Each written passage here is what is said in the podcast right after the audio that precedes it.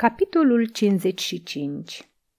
Înainte ca Flavii să fi construit Coloseumul, amfiteatrele la Roma se construiau în general din lemn, de aceea și arseseră aproape toate în timpul incendiului. Pentru ținerea jocurilor făgăduite însă, Nero porunci să se ridice câteva, printre ele și unul uriaș. Imediat după stingerea focului, începuseră să se adune pe mare și pe Tibru bușteni groși de copaci tăiați de pe povârnișurile Atlasului. Deoarece jocurile acestea urmau să le întreacă pe toate cele de până atunci prin frumusețe și prin numărul victimelor, se mai construiau încăperi spațioase pentru oameni și animale. Mii de meseriași lucrau la construcție ziua și noaptea. Construcția avea să fie și frumoasă. Se povesteau adevărate minuni despre spetezele căptușite cu bronz, chihlimbar, fildeș, perle și carapace de broaște țestoase de mare. Pe canalele de pe lângă scaune avea să curgă tot timpul apă rece din munți, păstrând în circ o răcoare plăcută chiar și în timpul celor mai mari arșițe. Un velarium uriaș de culoarea purpurei avea să-i ferească pe spectatorii de razele soarelui. Printre rândurile de scaune se puneau cădelnițe pentru arderea mirodeniilor de Arabia. Deasupra se fixară instalații care aveau să stropească spectatorii cu pulbere lichidă de șofran și verbină. Renumiții constructori, Severus și Celer, își folosiră toată știința ca să ridice un amfiteatru inegalabil și în care să încapă un număr imens de curioși, cum nu mai încăpuseră în nici unul din cele cunoscute până atunci. Mulțimea știa că reprezentațiile au să dureze săptămâni și luni în șir, însă se întrebau, contrazicându-se, dacă au să reușească să termine într-o zi cu toți cei aduși pentru ziua aceea. Vocile de bărbați, de femei și de copii, care cântau imnul dimineții, erau atât de numeroase, încât cunoscătorii susțineau că și dacă s-ar scoate câte o sută sau două sute deodată, animalele au să obosească, au să se sature și n-au să-i sfâșie pe toți până seara. Alții susțineau că un număr prea mare de victime scoase deodată pe arenă distrage atenția și nu-ți permite să te bucuri cum se cuvine de spectacol. Pe măsură ce se apropia clipa deschiderii coridoarelor care duceau în interior, numite vomitoria, poporul se însuflețea, se înveselea, discutând despre diferite amănunte legate de spectacol. Se formau partide care susțineau unele că leii, altele că tigrii sunt mai meșteri la sfâșiat și unii care discutau despre gladiatorii care aveau să dea reprezentații în arenă înaintea creștinilor. Se formau partide și în privința lor. În sfârșit se deschisese vomitoria și mulțimea năvăli înăuntru. Erau însă atât de mulți cei adunați încât ore în șir au tot intrat. Era de mirare că amfiteatrul poate să înghită atâta popor. Urletele animalelor, care simțeau miros de oameni, se întețeau mereu. Poporul, ocupându-și locurile, vuia ca valurile în furtună. La urmă veni prefectul orașului, înconjurat de vigili, iar după el, într-un șir neîntrerupt, începură să curgă lecticile purtându-i pe senatori, pe consuli, pe pretorieni, pe edili, pe funcționarii publici și imperiali, pe ofițerii pretorienilor, pe patricieni și pe femeile elegante. Unele lectici erau precedate de lictori cu securi prinse în mănunchiuri de nuiele, altele de grupuri mari de sclavi. Străluceau în soare lecticile aurite, veșmintele albe și multicolore, penele, cerceii, bijuteriile, oțelul topoarelor. Din circ răsunau strigătele cu care poporul îi saluta pe înalții demnitari. Din când în când mai scoteau mici detașamente de pretorieni. Preoții diferitelor temple veniră ceva mai târziu și abia după ei apărură fecioarele sfinte ale vestei, înaintea cărora mergeau lictorii. Se aștepta numai venirea împăratului ca să se înceapă reprezentația. Acesta, nevoind să supună poporul la o așteptare prea lungă pentru a-l atrage de partea lui, sosi în curând în compania Augustei și a curtenilor. Petronius veni și el, având în lectica lui pe Vinicius. Acesta știa că Ligia este bolnavă și inconștientă, dar fiindcă în ultimele zile intrarea în închisoare fusese păzită cu strictețe, iar vechile străji fuseseră înlocuite cu altele noi, care n-aveau voie să discute cu paznicii și nici să dea cele mai mici vești celor care veneau să întrebe de deținuți, nu mai era sigur dacă nu-i și ea printre victimele destinate primei zile de reprezentație. Pentru lei puteau să o trimită și bolnavă, chiar și fără cunoștință, fiindcă victimele aveau să fie îmbrăcate în piei de animale și trimise grupuri întregi în arenă, nimeni dintre spectatori nu putea controla dacă se află cu una mai mult sau cu una mai puțin și nici să o recunoască pe careva. Paznicii și toți servitorii amfiteatrului erau mituiți, iar cu bestiarii, Vinicius căzuse la înțelegere să o ascundă pe Ligia într-un colț întunecos al amfiteatrului, iar noaptea să o încredințeze unui arendaș al său care avea să o ducă imediat în munții Albani. Petronius, căruia i se împărtășise taina, îl sfătui pe Vinicius să meargă cu el în amfiteatru, în văzul tuturor, și abia la intrare să se strecoare în mulțime și să alerge la beciuri, unde, pentru a evita erorile posibile, urma să o arate personal pe Ligia paznicilor. Într-adevăr, imediat îl trase de togă un om îmbrăcat în urs și spuse: „Stăpâne, au rămas în închisoare. Pe mine m-au scos ultimul și am văzut-o bolnavă în pat." După această veste, Vinicius se întoarse în amfiteatru, unde avea loc alături de Petronius, printre alți curteni. „Este?" îl întrebă Petronius. „Nu, a rămas în închisoare." „Ascultă ce mi-a venit în minte, însă, ascultând, uite-te de exemplu la Nigidia, ca să pară că discutăm despre coaforul ei. Tigelinus și Chilon se uită în clipa asta la noi. Ascultă, deci. S-o pună pe Ligia la noapte într-un sicriu și s-o scoată ca moartă. Restul îl deduci singur." „Da," răspunse Vinicius.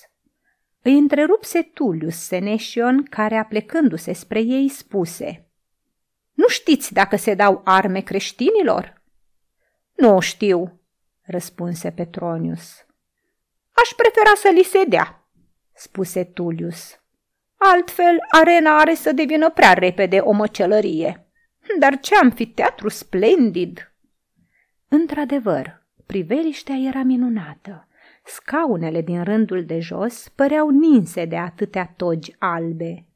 Pe un podium aurit stătea împăratul cu un colier de diamante la gât, cu o cunună de aur pe cap, iar alături de el Augusta, frumoasă și sumbră. De o parte și de alta, vestale, mari demnitari, senatorii cu marginea mantiilor brodată, comandanții armatei în armuri strălucitoare, într-un cuvânt, tot ce era în Roma puternic, ilustru, bogat.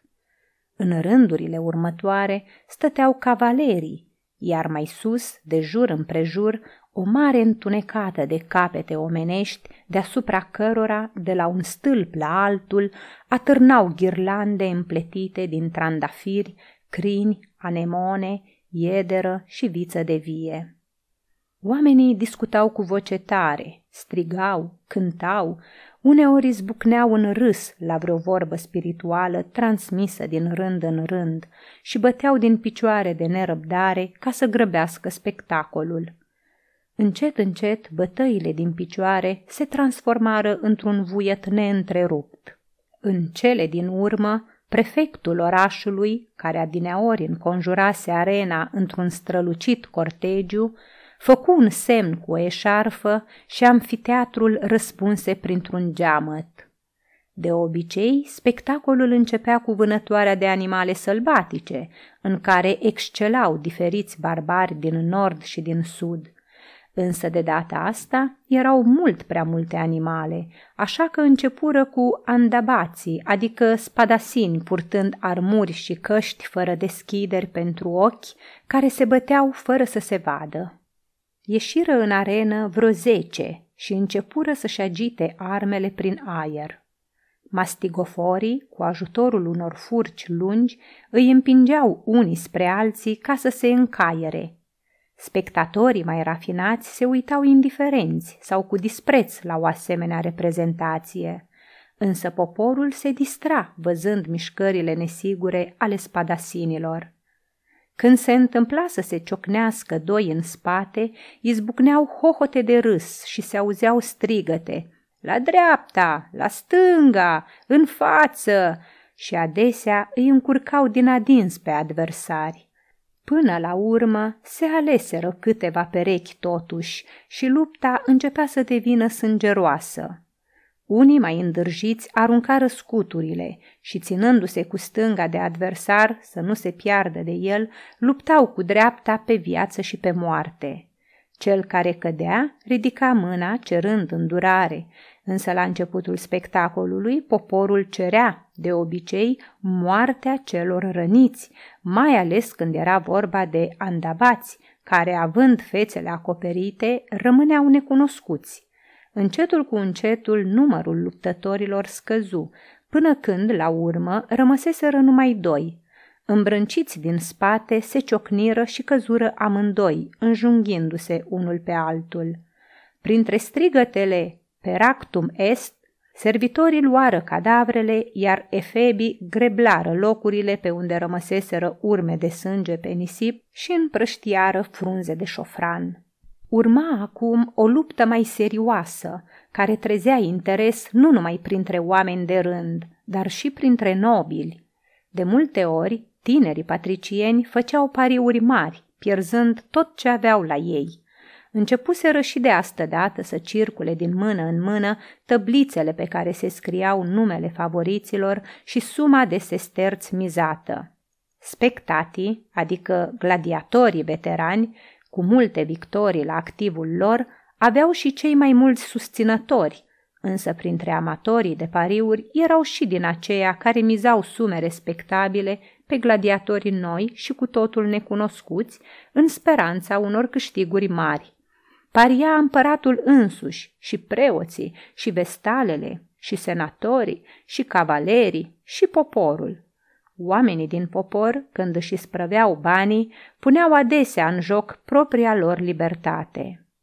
Apariția gladiatorilor era așteptată cu mari emoții și chiar cu teamă.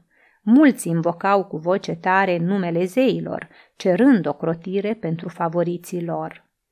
Când răsunară puternic trompetele, în amfiteatru se lăsă liniștea așteptării. Mii de ochi își îndreptară privirile spre poarta mare, de care se apropie un om costumat în caron. În mijlocul tăcerii generale, lovi de trei ori cu ciocanul, chemându-i parcă la moarte pe cei care se aflau în spatele ei. Canaturile porții se deschiseră încet. Ca dintr-o peșteră neagră, începură să iasă în arena însorită gladiatorii. Veneau în grupuri de câte douăzeci și cinci de oameni, separat tracii, separat samniții, galii, mirmilonii în armuri grele și, în sfârșit, retiarii, ținând într-o mână plasa, iar în cealaltă tridentul. La apariția lor se auziră aplauze, care curând se transformară într-o furtună de ovații. Ei înconjurară arena cu pas egal, elastic, cu armele și armurile lor bogate sclipind, apoi se opriră în fața podiumului împărătesc, mândri, calmi, strălucitori. Un sunet prelung de corn curmă aplauzele. Luptătorii ridicară mâna dreaptă și, privind spre împărat, îl salutară cu voci trăgănate. "Ave Cezar imperator! Morituri te salutant!" După aceea se împrăștiară repede, ocupându-și locurile în arenă. lupta avea să se desfășoare pe grupuri, însă mai întâi se permise spadasinilor renumiți să-și încerce iscusința în câteva ciocniri individuale. Imediat dintre gali ieși înainte un luptător bine cunoscut amatorilor de lupte cu numele de Lanio, măcelarul, învingător la multe jocuri. Purta o cască mare pe cap și o armură care îmbrăca din față și din spate toracele său enorm, arătând în lumina arenei ca un uriaș cărăbuș de metal. Împotriva lui ieși să lupte numai puțin cunoscutul Retiarius Calendio. Printre spectatori începură pariurile. Cinci sute de sesterți pentru gal! Cinci sute pentru Calendio! Pe Hercule, o mie! Două mii! Galul, ajungând în mijlocul arenei, începu să se retragă cu sabia ridicată. Aplecându-și capul, se uită prin deschizătura vizierei la adversar. Suplul Retiarius, cu forme statuare, gol, purtând doar o cingătoare pe șolduri, se învârtea cu agilitate în jurul adversarului său greoi, agitând cu grație plasa, aplecând sau ridicând tridentul și cânta obișnuitul cântec al retiarilor. Non te petto, piscem petto, quid me fugis, Cail? Nu pe tine te caut, caut peștele, de ce fugi de mine, Calus? Galul însă nu fugea, se opri chiar pe loc și începu să se rotească ușor, pe nesimțite, ca să-l aibă pe adversar mereu în față. Spectatorii înțeleseră că trupul acesta greu, ferecat în aramă, se pregătește pentru o săritură bruscă, de care poate să depindă soarta luptei. Între timp, Retiarius ba se apropia cu un salt de el, ba se îndepărta, făcând cu tridentul său mișcări atât de iuți, încât erau aproape imposibil de urmărit. De câteva ori dinții tridentului scrâșniră, lovindu-se de scut, însă galul nici nu se clinti, dovedindu-și astfel colosala lui forță. Atenția lui părea să fie concentrată nu asupra tridentului, ci a plasei care se învârtea deasupra capului său ca o pasăre rău prevestitoare. Spectatorii urmau cu respirația oprită lupta măiastră a gladiatorilor. Lanio, alegând momentul potrivit, se năpusti în sfârșit asupra adversarului, însă acesta, cu aceeași iuțeală, se feri de sabie și cu brațul ridicat se încorda și aruncă plasa.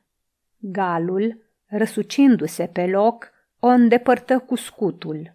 Îndată după aceea, amândoi făcură un salt înapoi. În amfiteatru răsunară țipete. Macte! Iar în rândurile de jos se încheiară noi prinsori.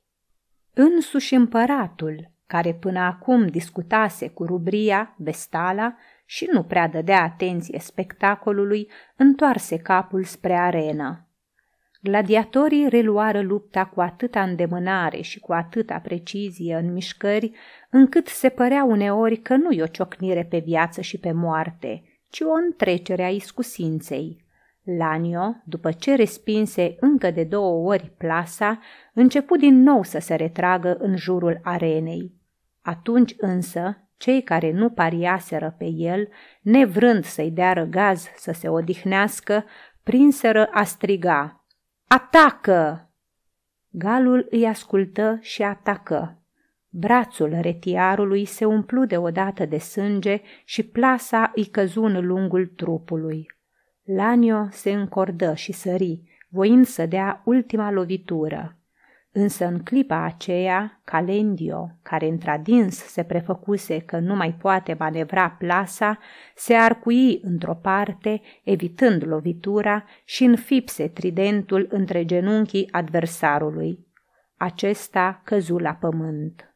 Galul voi să se ridice, însă într-o clipă îl acoperi plasa fatală, în care cu fiecare mișcare își încurca tot mai mult mâinile și picioarele. În acest timp, loviturile tridentului îl culcau mereu la pământ. Mai făcu o încercare să se scoale de jos, se sprijini într-o mână, încordându-se, însă zadarnic. Ridică mâna moale în care nu mai putea ține sabia și căzu pe spate. Calendio îi țintui ceafa de pământ cu dinții tridentului și, sprijinindu-se în coada lui cu amândouă mâinile, își întoarse fața spre loja împăratului. Circul se zgudui de aplauze și urlete. Pentru cei care pariaseră pe Calendio, în clipa asta el era mai mare decât împăratul, însă totodată dispăru din inima lor înverșunarea împotriva lui Lanio, care cu prețul sângelui său le umpluse pungile. Părerile poporului erau împărțite. Semnele de moarte și de îndurerare erau jumătate-jumătate, însă retiarul se uita numai la loja împăratului și a vestalelor, așteptând de acolo sentința. Din nefericire, Nero nu-l simpatiza pe Lanio, căci la ultimele jocuri dinaintea incendiului pariase împotriva lui și pierduse o sumă respectabilă pe care o câștigase Licinius, așa că scoase mâna în afară și arătă cu degetul cel mare în jos. Vestalele repetară semnul. Atunci Calendio îngenunche pe pieptul galului, scoase un cuțit scurt pe care îl purta la cingătoare și, deschizând armura în dreptul gâtului adversarului, îi înfipse lama triunghiulară până la prăsele. "Peractum est!" răsunară voci în amfiteatru. Lanio se zbătu o vreme ca un bou înjunghiat, lovind nisipul cu picioarele, după aceea se încordă și rămase nemișcat. Mercur nu mai trebuie să încerce cu fierul înroșit dacă mai trăiește. Cadavrul lui fu ridicat și se prezentară alte perechi și abia după aceea începu lupta pe grupuri. Poporul participa cu fervoare, urla, țipa, fluiera, aplauda, râdea, îi ațâța pe luptători, cuprins de nebunie. În arenă, împărțiți în două tabere, gladiatorii se luptau cu înverșunare de fiare. Se izbeau piept în piept, trupurile se încolăceau într-o îmbrățișare de moarte, membrele vânjoase trosneau din încheieturi, săbiile pătrundeau adânc în piepturi și pântece, dintre buzele palide țâșnea sângele pe nisip. Spre sfârșit, vreo zece începători, cuprinși de spaimă, smulgându-se din învălmășeală, o luară la fugă, însă mastigoforii îi împinseră imediat înapoi în luptă, plesnindu-i cu biciurile plumbuite. Pe nisip apărură pete mari, întunecate, din ce în ce mai multe trupuri goale sau în armuri zăceau alături ca niște snopi. Cei vii luptau printre cadavre, se împiedicau de armuri, de scuturi, își răneau picioarele în săbiile frânte și cădeau. Poporul nu-și mai putea stăpâni entuziasmul. Îmbătat de spectacolul morții, îi respira aerul, își sătura ochii de priveliștea lui și trăgea în plămâni cu voluptate mirosul de sânge și sudoare. Învinșii căzuseră aproape toți. Doar vreo câțiva răniți îngenunchiară în mijlocul arenei și, clătinându-se, întinseră mâinile spre public, implorându-l să-i cruțe. Celor victorioși li se împărțiră premii, cununi, ramuri de măslin. Urmă un răgaz pentru odihnă, care, din porunca împăratului atotputernic, se transformă în ospăț. În vaze fură aprinse mirodeniile. Stropitorile trimiseră asupra poporului o bură de parfum de șofron și violete. Se împărțeau băuturi răcoritoare, carne friptă, prăjituri, vin, măsline și fructe. Poporul înfuleca, pălăvrăgea și ovaționa în cinstea împăratului ca să-l determine să fie și mai darnic. După ce foamea și setea fură satisfăcute, sute de sclave aduseră coșuri pline de daruri. Efebi, îmbrăcați în amorași, luau în mâini tot felul de obiecte și le aruncau printre bănci. Când se împărțiră biletele de loterie, se stârni în învălmășeală. Oamenii se înghesuiau, se doborau, se călcau în picioare, țipau, săreau peste rânduri de scaune, se sufocau în îmbulzeala îngrozitoare, căci cine căpăta un număr norocos putea să câștige și o casă cu grădină, un sclav, veșminte scumpe sau un animal sălbatic deosebit, pe care apoi îl vindea circului. Din cauza asta se producea o învălmășeală crâncenă și adesea pretorienii trebuiau să intervină ca să facă ordine.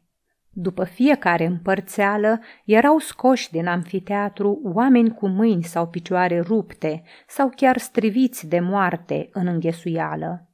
Cei bogați nu se zbăteau după bilete. De data asta, curtenii se distrau pe seama lui Chilon, bătându-și joc de eforturile lui zadarnice de a dovedi oamenilor că poate asista impasibil la vărsarea de sânge, la fel ca oricare altul. În zadar însă nefericitul grec își încrunta sprâncenele, mușcându-și buzele și strângând din pumni până intrau unghiile în palme. Nici firea lui grecească, nici caracterul lui fricos nu suportau asemenea spectacole. Pălise, fruntea i se îmbrobonase de sudoare, buzele i se învinețiseră, ochii i se adânciseră în fundul capului, dinții începură să-i clănțăne. După terminarea luptei își mai reveni, când însă începură să-și bată joc de el, se înfurie deodată și începu să-și arate și el colții. „Hei, grecule, nu poți suporta vederea pielii omenești sfâșiate?" spuse Vatinius, trăgându-l de barbă. Chilon rânji, arătându-și ultimii doi dinți galbeni, și răspunse: „Tatăl meu n-a fost cizmar, așa că nu știu să o cârpesc." „Macte! Abet!" strigă câteva voci. Alții însă continuară să-l ia în zeflemea. „Nu el de vină că în loc de inimă are în piept o bucată de brânză!" strigă Senesion. „Nu ești tu de vină că în loc de cap ai o bășică!" răspunse Chilon. „Poate că ai să te faci gladiator? Ai arăta grozav cu plasa pe arenă!" „Dacă te-aș pescui pe tine cu ea, aș pescui un nătărău împuțit." „Dar cu creștinii, cum o să fie?" întrebă Festus din Liguria. „N-ai vrea să fii câine ca să muști din ei?" „N-aș vrea să fiu fratele tău." „Tu, lepră meoțiană!" „Tu, măgar liguric!" „Văd că te mănâncă pielea, dar nu te sfătuiesc să mă rogi să te scarpin eu." „Scarpină-te singur. Dacă ai să-ți scarpin propria-ți râie, ai să strici ce ai mai bun în tine." Ei îl atacau, iar el le răspundea mușcând veninos în hohotele generale de râs. Împăratul bătea din palme repetând: „Macte!" și ia țâța. La un moment dat se apropie Petronius și, atingând cu bastonașul său de fildeș sculptat umărul grecului, spuse rece: „Foarte bine, filozofule, dar o mică eroare tot ai comis.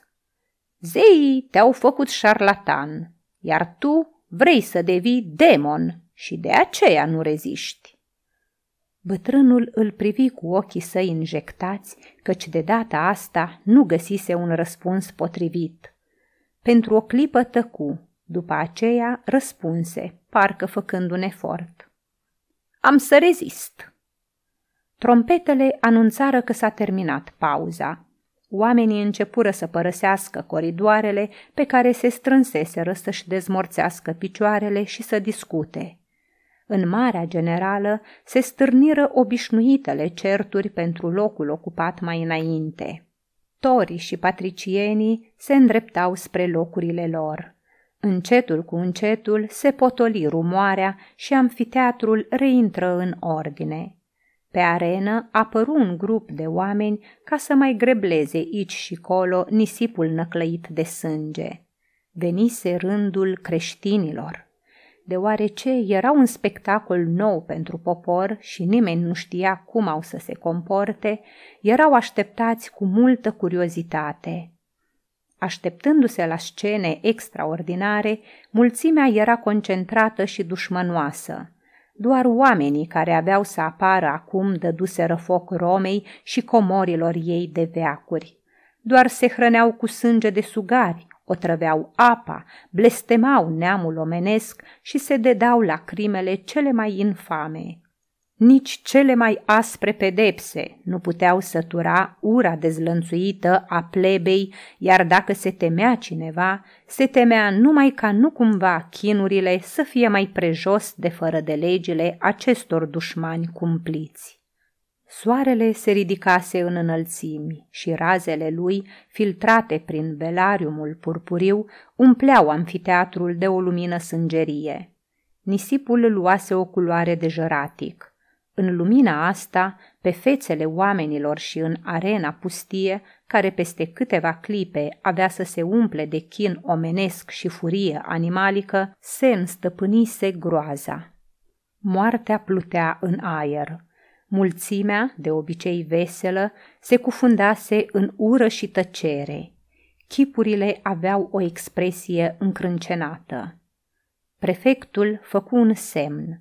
Apăru același bătrân îmbrăcat în caron, care chemase la moarte pe gladiatori și, trecând cu pas mărunt prin toată arena, în mijlocul unei tăceri mormântale, bătu de trei ori cu ciocanul în poartă. Amfiteatrul fu străbătut de murmure. Creștinii! Creștinii! Gratiile de fier scârțâiră.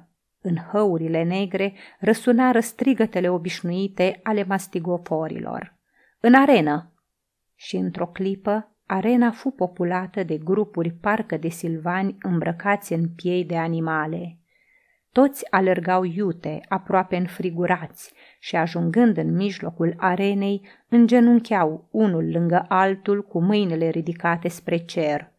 Mulțimea crezuse că imploră îndurare, și, înfuriată de o asemenea purtare lașă, începu să bată din picioare, să fluiere, să arunce cu amforele goale, cu oase curățate de carne și să urle. Fiarele! Fiarele! Dintr-o dată însă se petrecu ceva neașteptat. Din grupul creștinilor răsună cântecul auzit pentru prima dată într-un circ roman. Christus Reniat. Mulțimea fu cuprinsă de uimire. Condamnații cântau cu ochii ridicați spre velarium. Se vedeau fețele lor palide, parcă transfigurate. Înțeleseră cu toții că oamenii aceia nu cer îndurare. Se părea că nu mai văd circul, nici poporul, nici senatul, nici pe împărat. Christus Reniat răsuna tot mai puternic, iar în bănci până sus, printre rândurile de spectatori, mulți își puneau întrebarea. Ce se petrece? Cine e acel Hristos declarat stăpân de oamenii aceștia care aveau să moară? Între timp însă au fost deschise alte gratii și în arenă au năvălit, alergând și lătrând sălbatic, haite întregi de câini, moloși uriași, galbeni din Peloponez, câini dungați din Pirinei, dulăi din Hibernia ca niște lupi înfometați în adins, cu burta subtă și ochii injectați. Urletul și mărâitul umplură tot amfiteatrul. Creștinii, după ce terminară cântecul, rămaseră în genunchi parcă împietriți, gemând într-un lung Pro Cristo, Pro Cristo. Câinii, simțind oameni sub pieile de animale și mirați de împietrirea lor, la început nu îndrăzniră să-i atace. Unii se cățărară pe pereții lojilor, ca și cum ar fi vrut să ajungă la spectatori. Alții alergau în jurul arenei, lătrând îndârjiți, parcă ar fi gonit o fiară nevăzută. Poporul se înfurie, izbucniră mii de voci. Unii spectatori imitau răcnetul fiarelor, alții lătratul câinilor, alții îi asmuțeau în toate limbile. Amfiteatrul se cutremura de răcnete. Câinii ațățați ba se repezeau, ba se retrăgeau, clămpănind din fălci până când, în cele din urmă, unul din moloși își înfipse colții în umărul unei femei îngenunchiate în față și o trase sub el. Ca la un semn, zeci de câini se aruncară în mijloc, făcând o spărtură. Mulțimea încetă să țipe ca să privească cu mai multă atenție. Printre urlete și horcăituri se mai auzeau voci jalnice de bărbați și femei. Pro Cristo! Pro Cristo!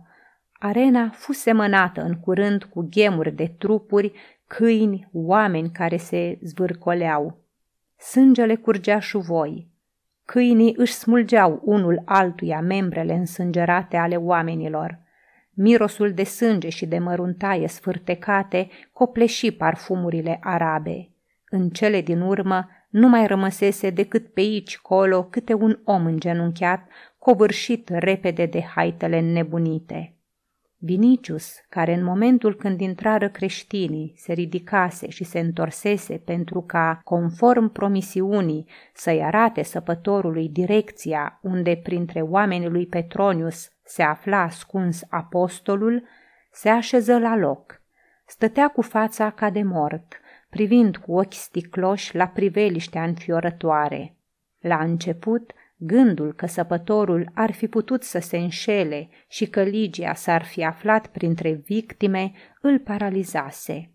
Când auzi însă glasurile Pro Cristo, când văzu chipul atâtor victime care murind aduceau laudă adevărului și Dumnezeului lor, îl cuprinse un alt sentiment care îi alina suferința.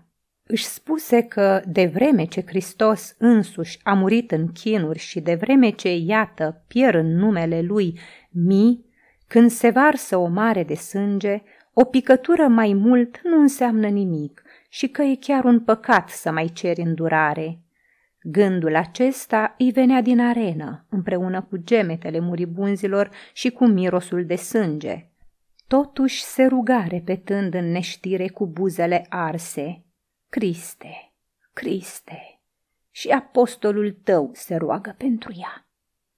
După aceea uită de sine, pierdu noțiunea locului unde se află. I se părea doar că sângele din arenă crește și crește, că se va ridica și se va revărsa din circ peste toată Roma. Nu mai auzea nimic, nici urletele câinilor, nici țipetele mulțimii, nici vocile curtenilor, care începură deodată să strige: "A leșinat Chilon! A leșinat Chilon!" repetă Petronius, întorcându-se spre grec. Acesta leșinase într-adevăr, stătea alb ca varul, cu capul dat pe spate, cu gura larg deschisă ca un cadavru. În aceeași clipă începură să împingă în arenă noi victime îmbrăcate în piei de animale. Îngenunchiară și aceștia imediat, ca și ceilalți, însă câinii, osteniți și sătui, nu mai voiau să-i sfâșie. Doar vreo câțiva se năpustiră asupra celor care îngenunchiaseră mai în margine. Ceilalți câini, lungindu-se la pământ și ridicând în sus boturile pline de sânge, gâfâiau și vomitau. Mulțimea nemulțumită, îmbătată de sânge, înnebunită, începu să strige cu voci înfiorătoare: "Leii! Leii! Dați drumul leilor!" Leii fuseseră rezervați pentru ziua următoare, însă în amfiteatru poporul își impunea voința chiar și împăratului. Numai singur Caligula, îndrăzneț și capricios, cuteza uneori să îi se împotrivească, ba chiar să ordone biciuirea mulțimii. De cele mai multe ori însă ceda și el. Nero, căruia aplauzele îi erau mai dragi decât orice pe lume, nu se opunea niciodată. Nu se opuse nici acum, când era vorba de potolirea mulțimii iritate de incendiu și de creștinii pe care aruncase vina dezastrului. Făcu semn să se deschidă cuniculum și mulțimea se liniști imediat. Se auzi scârțâitul gratiilor în dosul cărora erau leii. Câinii se adunară grămadă în partea opusă a arenei, schelălăind încet, în timp ce leii apărură unul după altul, uriași, galbeni, cu capete mari, lățoase. Însuși împăratul își întoarse spre ei fața-i plictisită și duse smaraldul la ochi ca să vadă mai bine. Curtenii îi salutară cu aplauze. Mulțimea îi număra pe degete, urmărind impresia pe care apariția lor o făcea asupra creștinilor îngenunchiați în mijloc. Aceștia începură să repete iarăși cuvintele neînțelese pentru mulți și supărătoare pentru toți. Pro Cristo! Pro Cristo! Leii, deși flămânzi, nu se grăbeau. Lumina roșcată de pe arenă îi supăra. Clipeau din ochi parcă orbiți.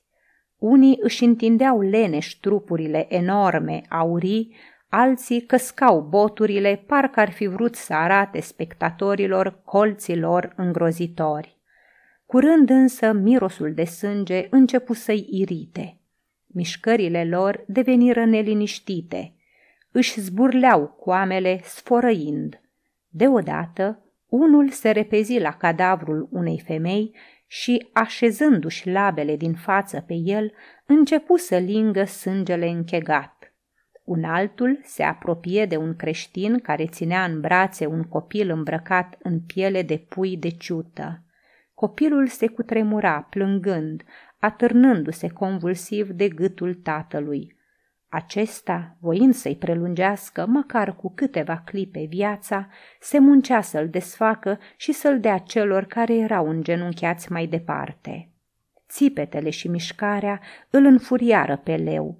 Scoase un răget scurt, zdrobi copilul cu o lovitură de labă și, apucând în gură capul tatălui, îl sfărâmă într-o clipă.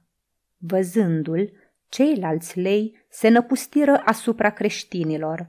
Câteva dintre femei nu-și putură reține țipătul de groază. Mulțimea le acoperi cu aplauze, care se liniștiră însă imediat, căci dorința de a privi înviase. Ochii spectatorilor văzură lucruri îngrozitoare, capete de oameni dispărând în boturile enorme ale fiarelor, piepturi deschise dintr-o singură lovitură de colți, inimi și plămâni smulși, oase trosnind în dinți. Unii lei, apucându-și victima de șold sau de spate, alergau în salturi prin arenă, căutând parcă un loc adăpostit unde s-o poată devora în liniște. Alții se încăierau, ridicându-se în două picioare ca luptătorii, umplând circul de răgete. Oamenii se sculau de la locurile lor, coborând mai aproape de arenă să vadă mai bine.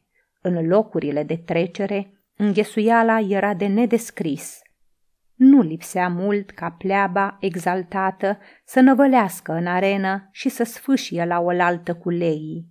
Se auzeau răcnete neomenești, aplauze, răgete, mârâit, clămpănit de fălci, urlet de moloși și gemete. Împăratul, ținând smaraldul la ochi, privea atent. Fața lui Petronius luase o expresie de dezgust și dispreț. Chilon fusese scos din circ încă de mai înainte, iar din cunicule erau împinse în arenă mereu alte victime. Din rândul cel mai de sus al anfiteatrului privea Petru Apostolul. Nimeni nu-l vedea, căci toate privirile erau întoarse spre arenă. Se ridicase și, ca și în via lui Cornelius, când îi binecuvântase pentru a primi moartea și veșnicia pe aceia care urmau să fie prinși, tot așa făcea și acum semnul crucii asupra acelora care piereau sub colții fiarelor.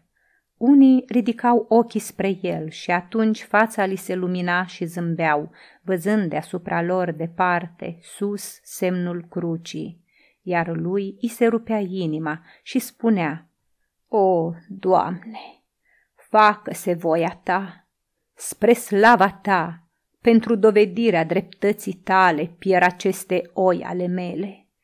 Tu mi-ai poruncit să le pasc, iată, ți le dau înapoi. Tu numără-le, Doamne, ia-le, vindecă rănile lor, potolește durerea lor și dăruiește-le mai multă fericire în veci. Îi binecuvânta mereu, grup după grup, copleșit de dragoste ca pe proprii săi copii pe care îi dădea direct în mâinile lui Hristos. La un moment dat, împăratul, fie că se enervase, fie că voia ca reprezentația să întreacă tot ce se văzuse până atunci la Roma, șopti câteva cuvinte prefectului orașului, iar acesta, părăsind podiumul, se duse imediat la cuniculum. Chiar și poporul se miră când peste câteva clipe văzu că se deschid din nou gratiile. Fură mânate în arenă animale de toate soiurile, tigri de pe malul Eufratului, pantere din Numidia, urși, lupi, hiene, șacali. Toată arena se acoperi de un val mișcător de blănuri în dungi, galbene, roșcate, cafenii și cupete. Se produse o învălmășeală în care ochii nu mai puteau deosebi nimic în afară de teribila contorsionare a spinărilor de fiare. Spectacolul pierdu aparența de real, transformându-se într-o orgie a sângelui, viziune a unei minți rătăcite. Se întrecuse orice măsură. Printre răcnete, urlete și schelălăituri se auzeau aici și colo, din băncile spectatorilor, râs isteric de femei care își ieșiseră din fire. Pe oameni îi cuprinse groaza. Fețele lor se întunecară. Numeroase voci începură să strige: "Destul! Destul!" Era însă mai ușor să dai drumul fiarelor decât să le gonești. Împăratul găsi totuși mijlocul să curețe arena de ele, oferind în același timp o nouă distracție mulțimii. În locurile de trecere dintre bănci apărură șiruri de numizi negri, împodobiți cu pene și cercei, cu arcuri în mâini. Poporul ghici ce avea să urmeze și îi întâmpină cu strigăte de satisfacție. Negrii se apropiară de parapet și, punând săgeți în corzi, începură să țintească în grupurile de fiare. Era într-adevăr un spectacol nou. Negrii, aplecându-se pe spate, încordându-și arcurile flexibile, trimiteau săgeată după săgeată. Zbârnuitul coardelor și șuieratul săgeților lungi, cu pană în coadă, se amesteca cu urletul fiarelor și cu strigătele de admirație ale spectatorilor. Lupii, urșii, panterele și oamenii care mai rămăseseră încă vii cădeau. Alături, aici și colo câte un leu, simțind săgeata înfiptă între coaste, se întorcea cu o mișcare zvâcnită, cu botul strâmbat de furie, ca să prindă și să sfărâme lemnul. Alții gemeau de durere. Animalele mai mici, cuprinse de spaimă, alergau orbește prin arenă sau se izbeau cu capul în gratii. Și săgețile șuierau, șuierau mereu, până când tot ce fusese viu căzu în convulsiile agoniei. În arenă intrară sute de sclavei circului, înarmați cu cazmale, lopeți, mătun, roabe, coșuri de cărat măruntaiele și saci cu nisip într-un furnicar înfrigurat. O curățiră imediat de cadavre, sânge și murdărie, greblară, nivelară și așternură un strat gros de nisip proaspăt. După aceea veniră în fugă amorași aruncând petale de roze, crini și tot felul de flori. Fură aprinse din nou cădelnițele și fu dat la o parte velariumul, căci soarele coborâse spre asfințit. Spectatorii se uitau în jur mirați și se întrebau unii pe alții ce îi mai așteaptă după aceea. Într-adevăr, îi aștepta o distracție la care nu se așteptase nimeni. Împăratul, care coborâse mai de mult de pe podium, apăru pe neașteptate în arena presărată cu flori, îmbrăcat în mantie de purpură și cu cunună de aur pe cap.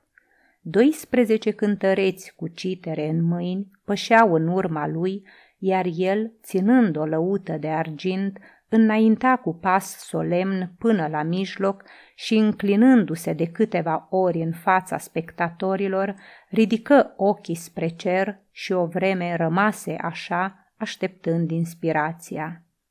După aceea, lovi în strune și începu să cânte.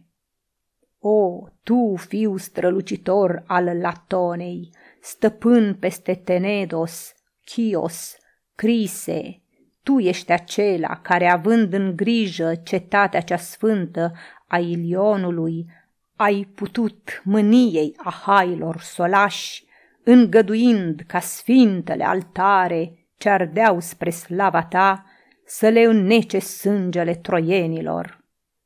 Cântecul cobora încet într-o elegie tristă, plină de durere. În circ se lăsase liniște. Împăratul, el însuși mișcat, continuă. Ai fi putut să acoperi durerea inimilor și plânsetul cu muzica divinei tale lire.